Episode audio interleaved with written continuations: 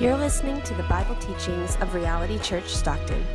For more info, please visit our website at realitystockton.com. Our reading today is from Romans 16, beginning in verse 17. I appeal to you, brothers, to watch out for those who cause divisions and create obstacles contrary to the doctrine that you have been taught. Avoid them. For such persons do not serve our Lord Christ, but their own appetites, and by smooth talk and flattery they deceive the hearts of the naive. For your obedience is known to all, so that I rejoice over you. But I want you to be wise as to what is good and innocent as to what is evil. The God of peace will soon crush Satan under your feet. The grace of our Lord Jesus Christ be with you. Timothy, my fellow worker, greets you. So do Lucius and Jason and Sosipater, my kinsmen. I, Tertius, write this letter, greet you in the Lord. Gaius, who is host to me and to the whole church, greets you. Erastus, the city treasurer, and our brother Quartus greet you. Now, to him who is able to strengthen you according to my gospel and the preaching of Jesus Christ, according to the revelation of the mystery that was kept secret for long ages, but has now been disclosed and through the prophetic writings has been made known to all nations, according to the command of the eternal God, to bring about the obedience of faith. To the only wise God be glory forevermore through Jesus Christ. Amen. Amen. This is the word of the Lord.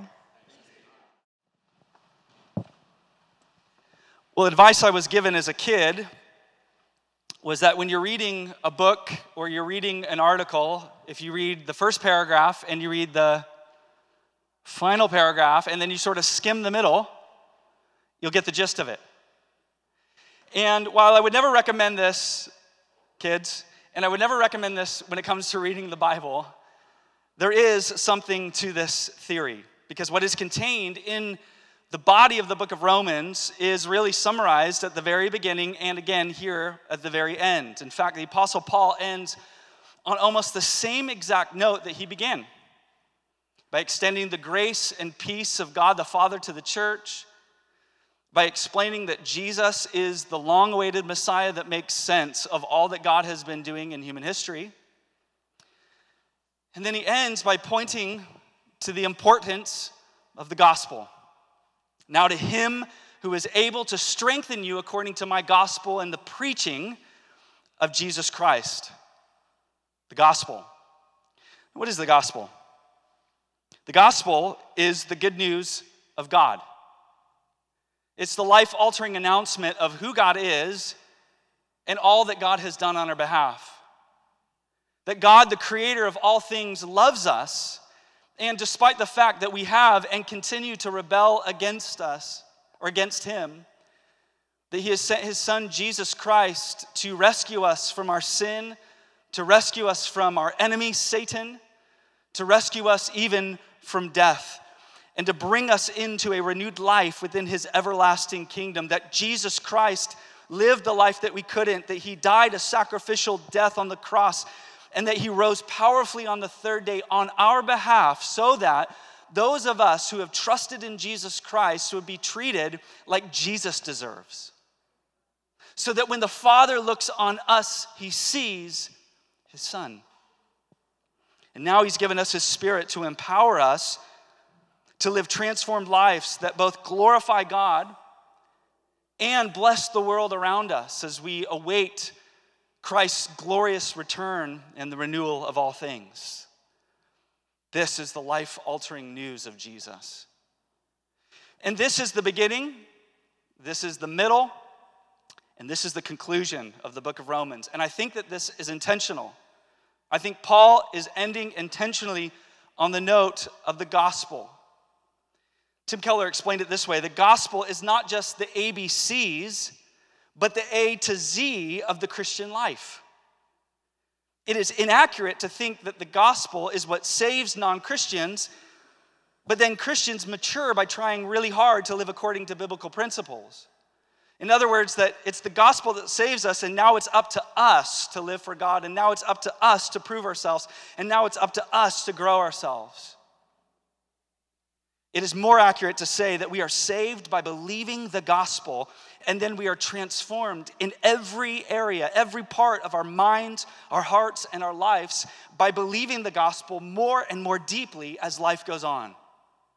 It's not the ABCs, it is not the starting blocks, it's not the first step of the Christian life. It is the A to Z, it's the entire staircase, it is the beginning, it is the middle, and it is the end. We never move on from the good news of Jesus, we just move deeper into it. And in his closing words, there are really three important points about the gospel that Paul wants to leave us with. These are parting words, his final words to the Romans, his final words to us in this letter. And there are three points about the gospel that we need to note here. The first is the threat to the gospel, the second is the triumph of the gospel, and then thirdly, the transforming power of the gospel. If you're taking notes, let's begin here. The threat to the gospel. Now, I'm, per, I'm pretty sure that most of you are aware of the old myth of the Trojan horse. The story goes that there was the, this uh, long, long, years long battle between the Greeks and the Trojans trying to seize this city called Troy. And after a while, a figure named Odysseus devised a plan to build this giant wooden horse. A horse was considered sacred to the Trojans. So they built this giant wooden horse, left it at the gates, burnt the camps, sailed away. And the story goes that the Trojans, quote, joyfully dragged the horse into their city. And there's great debate about what to do with this horse. Should we keep it? Should we worship it? Should we destroy it? Should we run it off a cliff? What should we do with it?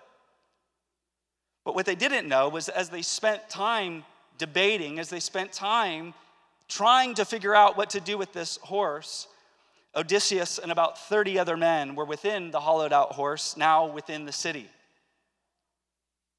And the story goes that night fell, they broke out, they killed the guards, they left the city open, and it ultimately led to Troy's demise.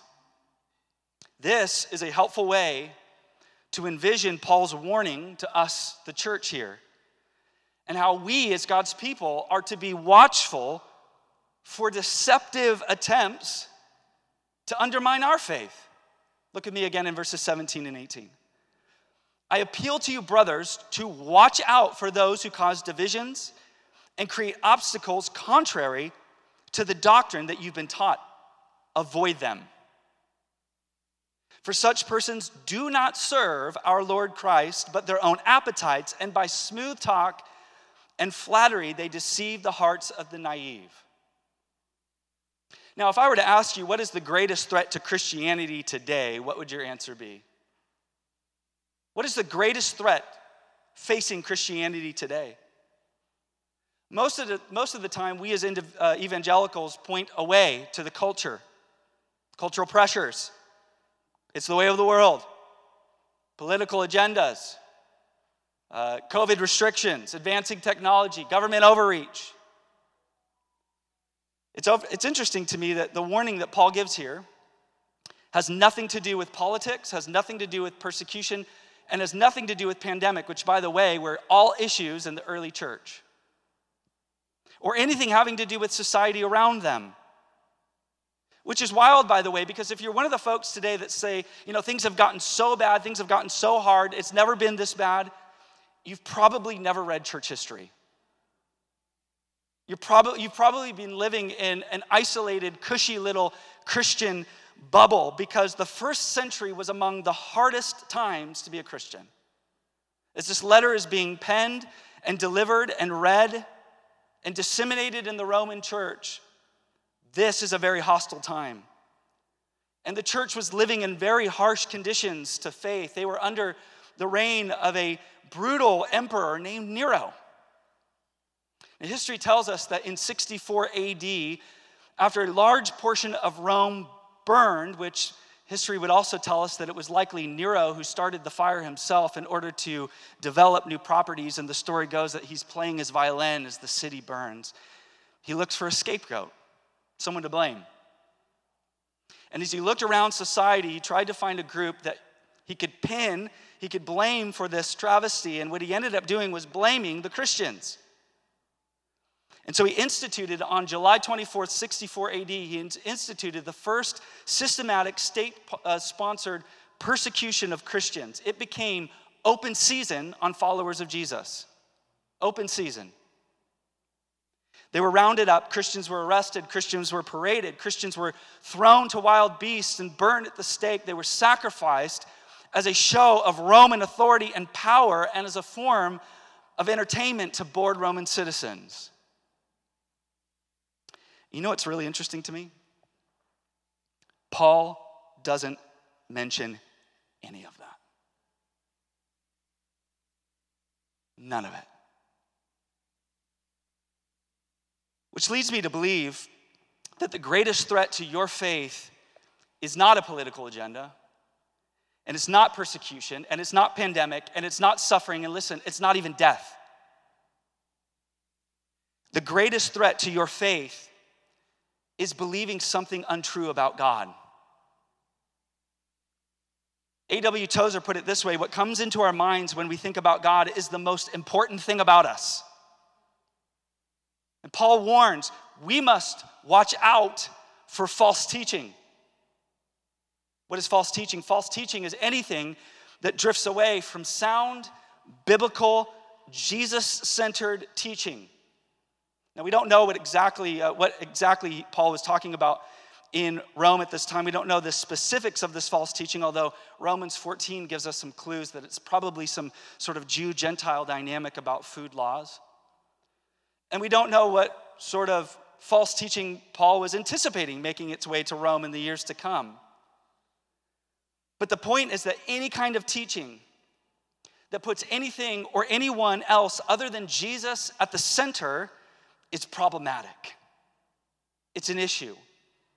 It's to cause divisions. It's to cause obstacles to people like you and I to believing and obstacles to belonging. And Paul's very clear do not entertain it, do not dabble in it, do not mess with it. Unfollow, block, move on. Isn't it interesting? Who's welcome in the church? Sinners. The worst of us. Who do we avoid? Deceivers. This is a safe place to be a sinner seeking Jesus. But let it be noted this is an unsafe place for deceivers. Paul says, avoid them. There's no place for this in the church. Don't mess with this. Don't mess with it.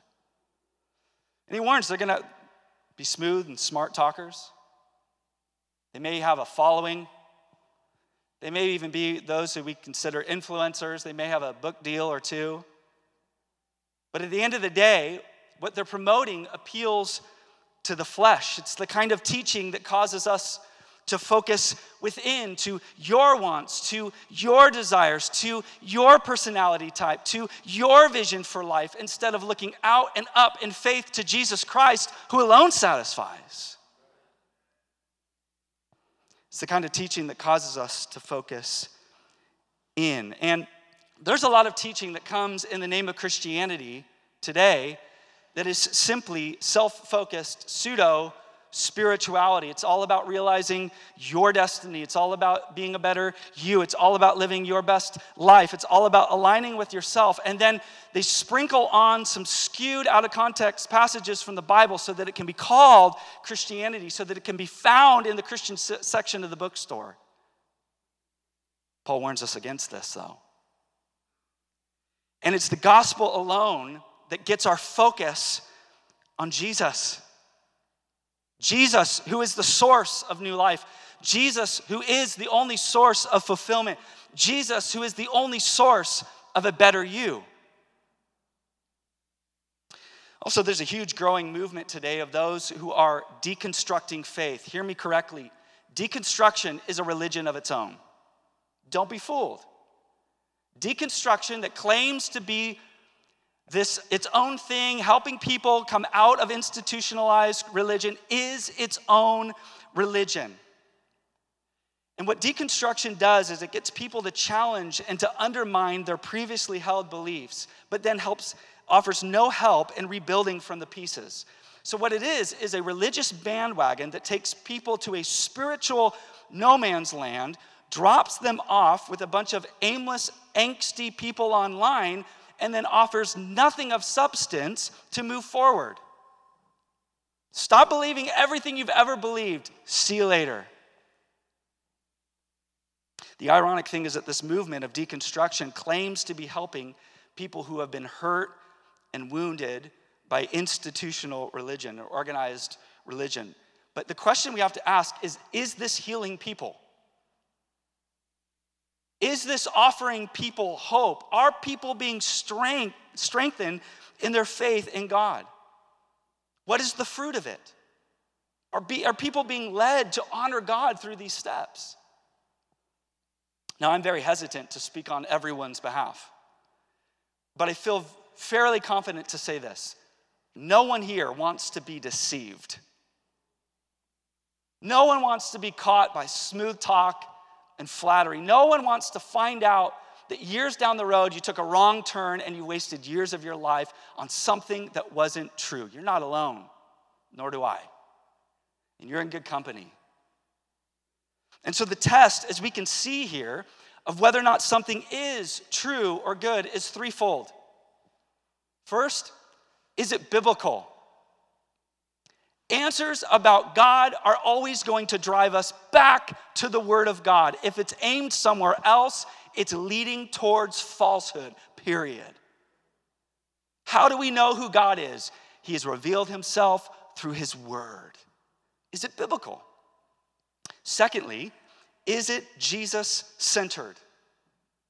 This is what helps us to avoid both extremes of legalism or licentiousness, taking God's word to mean that we can work our way towards God through our own good works, or saying it doesn't really matter, all is grace. The question is is it Jesus centered? And thirdly, does it promote godly living? How do we know the gospel is impacting our lives? Obedience is the fruit. How do we know we've had a spiritual revelation? How do we know we're moving closer to God? We look more like Jesus Christ. Paul would say in verse 19, For your obedience is known to all, so that I rejoice over you. Your obedience is clear. This is not the result of some religious fad. This is not the result of a spiritual trend. This obedience, this reputation as God's people, is the result of relentless devotion to the timeless truth of God's gospel, the gospel of Jesus Christ. And that's what we're going to cling to. Amen? You guys still with me? Okay, just let me know. Uh, secondly, let's look at the triumph of the gospel. The triumph of the gospel. Now, triumph Again, I'm going to speak for everyone. Triumph is probably not a word that finds itself in our vocabulary very often. It's this idea of gloating in victory and standing in the destruction of our enemy. It seems sort of archaic. It seems sort of like, you know, a primitive display of toxic masculinity from some violent past. We've moved on. We're civilized, we're progressed. Except think about the language that we use today to still describe success. Hey, how'd you do on the presentation? Oh, I slayed it. You slayed it? You took a knife and jabbed it? Like what? I slayed it. Or great job today. You killed it. like you did so well, it no longer has a pulse, it is dead. Or how'd you do on that test? I crushed it. I just, I just crushed it. Or even I, I ask, you know, our kids, like their sports, you know, in their sports, say, how'd you do, on, how'd, how'd you do in the game today? We obliterated them. You removed their existence from the face of this earth forever? A cultural historian named Tiffany Watt Smith describes triumph like this. Maybe you can associate. The heart rises and the chest swells when we defeat an opponent. We leap up from our desks, flinging our arms skyward or sweep up loved ones in an elated hug at sports, a sports match. Little is more contagious than the roars and the whistles erupting in the winning crowd. The passion to conquer, the thrill when we do, is what distinguishes us as humans. It's what makes us human. triumph, believe it or not, is actually a shared universal instinct that we all, men, women, and children, possess, no matter how civilized we become. We all deep down have this fondness, sick fondness, for crushing and conquering. So, where does this stem from? Why? Extreme competition, the desire to always be on top, the need to always win, the need, I would add, to always be right, that dog eat dog mentality that I'm gonna come out on top of this thing, I believe stems from some really deep insecurity about the future. It's the result of not knowing the outcome of your life or the outcome of the world around you. And unfortunately, what, what ends up happening is that it displays itself in really harmful ways towards others. Think about this. If we are crushing it, someone else is getting crushed. Jon Tyson would put it this way when you are crushing it, someone has to be under your foot. So here's a question to consider Who is under your foot? And it's not a matter of whether or not this is happening. The question is who? Who are you crushing? If life is an uncertain fight to the end, if life is an ongoing battle, then I'm in for a very competitive future. And that means some really devastating things for my relationships because at that point, everyone is either a threat to my success or a stool to stand on. No matter how much I try to convince myself that I love the people around me, if life is uncertain, then I'm in for contention. If life is uncertain, we are in ongoing conflict. But if life is lived in light of a decisive victory, one that changes not only my current life, but a decisive victory that changes my eternity? If I know how this all ends, then my posture towards everything and my posture towards everyone is going to change. And this is what the gospel offers us. Look with me again in verse 20. The God of peace will soon what? Say it like you mean it. Crush Satan under your foot, the grace of the Lord Jesus Christ be with you all. So, what Paul is doing here is he's alluding to a promise made all the way at the beginning of time, back in Genesis 3, at the fall of humanity, when he spoke to the serpent and he said, The seed of woman, you will strike his heel, but he will crush your head. And it's a promise that was pointing to the cross of Jesus Christ. Jesus at the cross received that fatal strike to his heel, losing his life. And yet, through his death and resurrection, he sent that fatal blow onto the head of the serpent, Satan, crushing Satan on behalf of all those who would believe.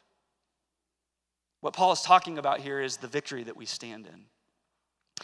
But as I was reading through this passage, it is sort of abrasive. I mean, besides the fact that we don't probably feel com- comfortable about crushing things or even say like crushing, okay, it kind of comes out of nowhere. And I thought to myself, how does this strange, true, true, but strange little passage about victory in Jesus over Satan find itself into a chapter that is all about greeting people in the church? Like, think about this Romans 16, as we looked at last week, Paul has just listed 27 really sweet, kind, believing people like Phoebe and Priscilla and Aquila, and he's going on and greet them and greet them and greet them, and then God will soon crush Satan. And then he's back, oh, and Timothy, my fellow worker, he greets you. Say hi. And Lucius and Jason and Tertius, oh, don't forget Gaius and Quartus, they greet you. How does this all fit together? One way I believe is this that when the victory of Jesus Christ defines your life, you begin to rethink who the enemy really is. you realize that a definitive victory means that there's now for the Christian a definite enemy. The gospel tells me who my true, true enemy is, and the gospel always also tells me what Jesus has done to that enemy. He has defeated him.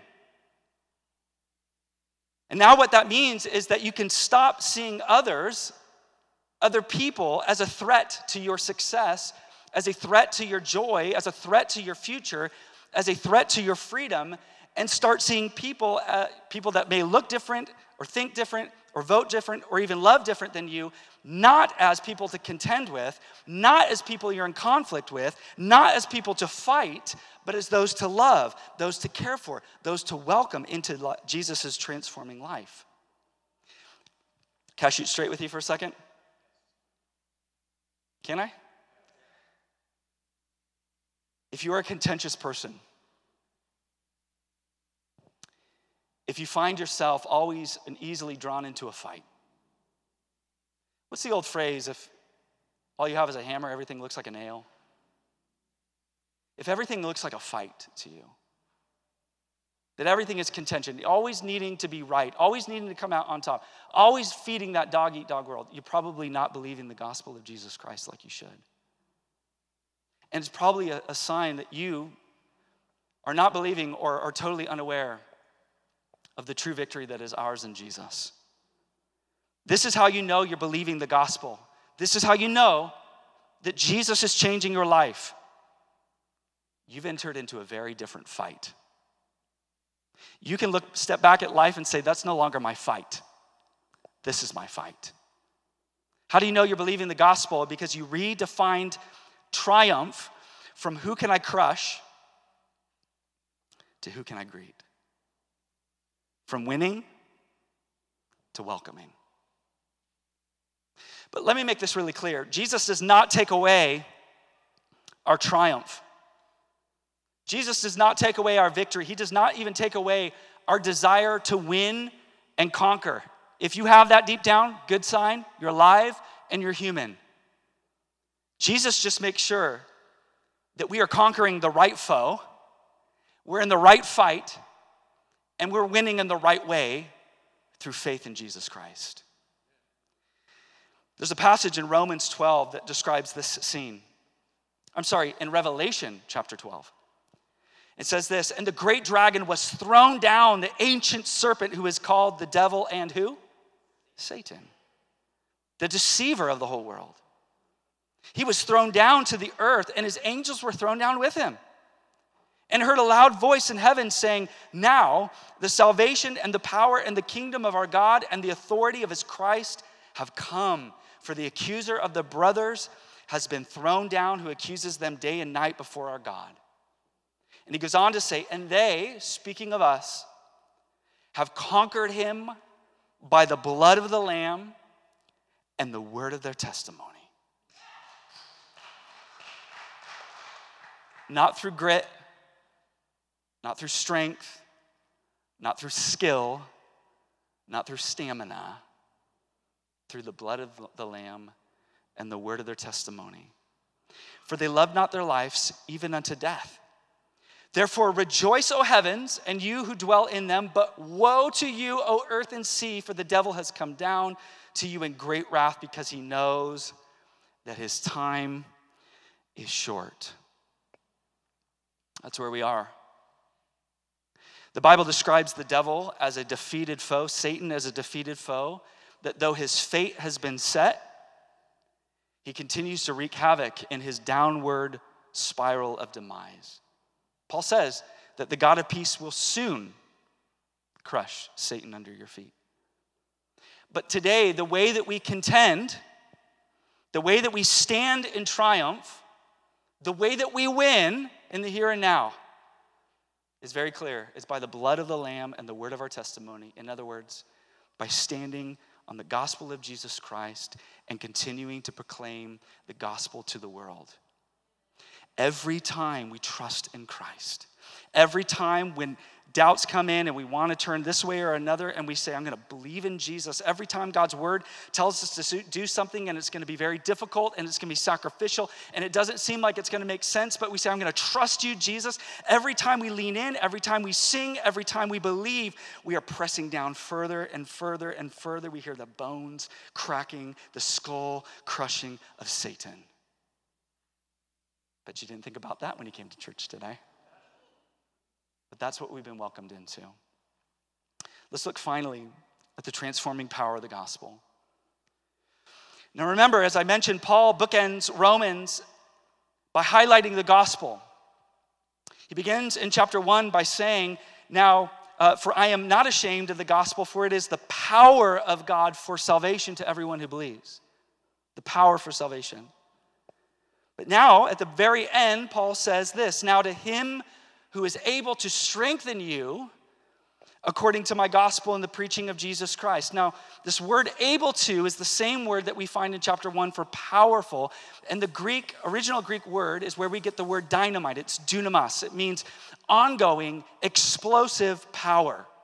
This is profound, and I'm going to put it in very simple terms. This is what this means.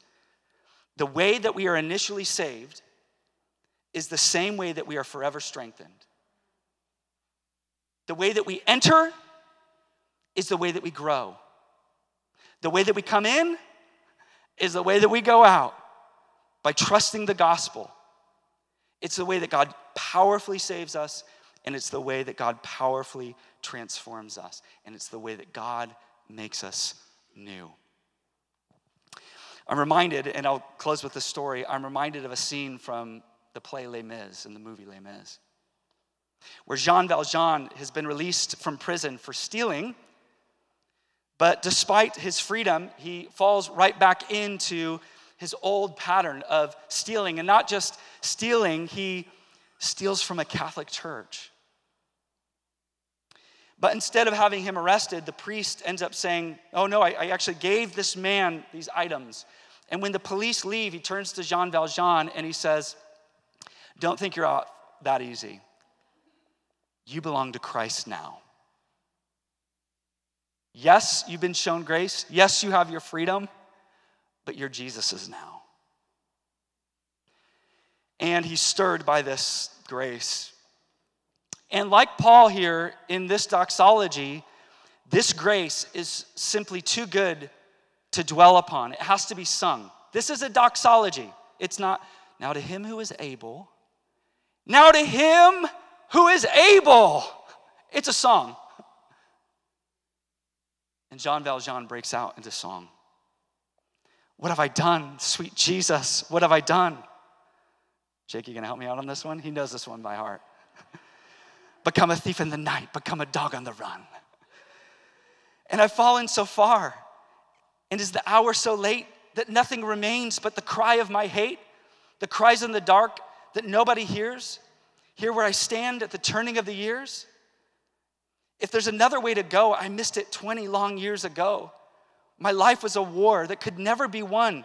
They gave me a number and murdered Valjean when they chained me and left me for dead just for stealing a mouthful of bread.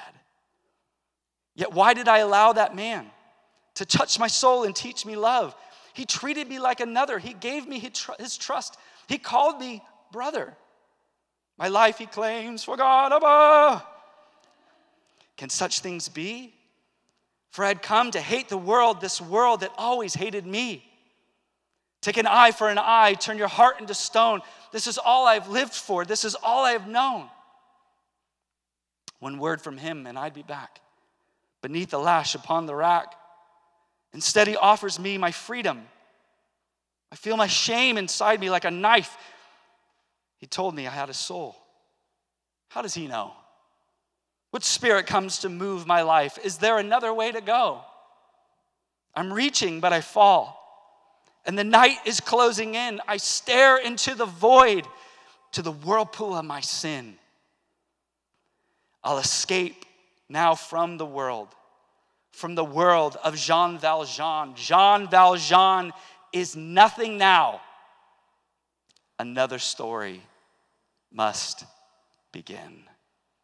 another story must begin. Today, we have five young ladies that through faith in Jesus Christ and through the act of baptism are joining this song as well. Did you know you had to sing today? To say before God and this world, the old has come to nothing. I am crucified and I am buried with Christ, and another story begins. I am risen in Him. We don't get to just hear about the transforming gospel, we actually get to see it on full display.